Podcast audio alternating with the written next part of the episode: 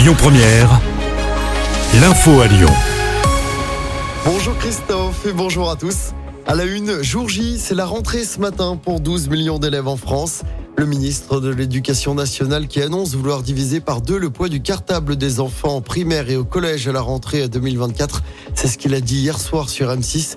Gabriel Attal qui a encore promis qu'il y aurait un professeur devant chaque classe dans tous les établissements scolaires français. La rentrée est aussi marquée aujourd'hui par l'entrée en vigueur de l'interdiction de l'abaya.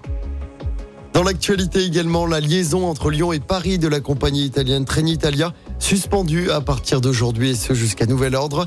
L'éboulement en Savoie l'empêche d'assurer la maintenance des rames en Italie. Les voyageurs vont donc devoir s'armer de patience. Si l'autoroute devrait être rouverte en fin de semaine, la remise en état de la voie ferrée prendra au moins deux mois, annonce la SNCF. Les suites du féminicide en Savoie, l'ex-conjoint de la femme de 42 ans, tué en pleine rue jeudi dernier à la Croix de la Rochette, a été mis en examen pour assassinat et placé en détention provisoire. Le sexagénaire qui été recherché depuis plus de 24 heures avait été interpellé vendredi matin. La victime, une femme de 42 ans, fonctionnaire de police, venait de déposer l'un de ses enfants à la crèche lorsqu'elle a été tuée. Et puis euh, Mathieu Kassovitz, hospitalisé dans un état grave après un accident de moto.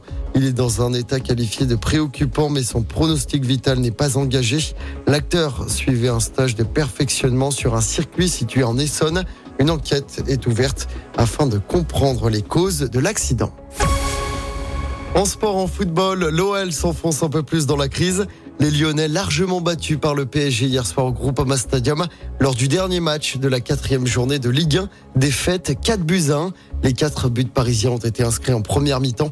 L'OL est dernier du classement avec seulement un point en quatre matchs. Les supporters lyonnais très en colère après le match. Anthony Lopez, le gardien de l'OL, qui comprend les supporters. On peut que comprendre, bien évidemment. Après, euh, après voilà, euh, on calcule pas nos matchs. Il y a rien. On est aujourd'hui, on s'est fait marcher dessus pendant 45 minutes. Il n'y a pas de positif. Il n'y a pas de positif. Et on écoute également Laurent Blanc, l'entraîneur lyonnais. À nous de, de, trouver les solutions par les joueurs. Donc cette trêve internationale, euh, je dis pas qu'elle arrive à, à, point nommé, pas du tout, mais ça va permettre à certains joueurs de récupérer, de, de revenir dans le groupe. On en a besoin. Donc on se raccroche à ça. C'est faible. Et prochain match pour l'OL, ce sera donc après la trêve internationale le dimanche 17 septembre avec la réception du Havre au groupe Ama Stadium. Écoutez votre radio Lyon Première en direct sur l'application Lyon Première, lyonpremière.fr et bien sûr à Lyon sur 90.2 FM et en DAB+. Lyon Première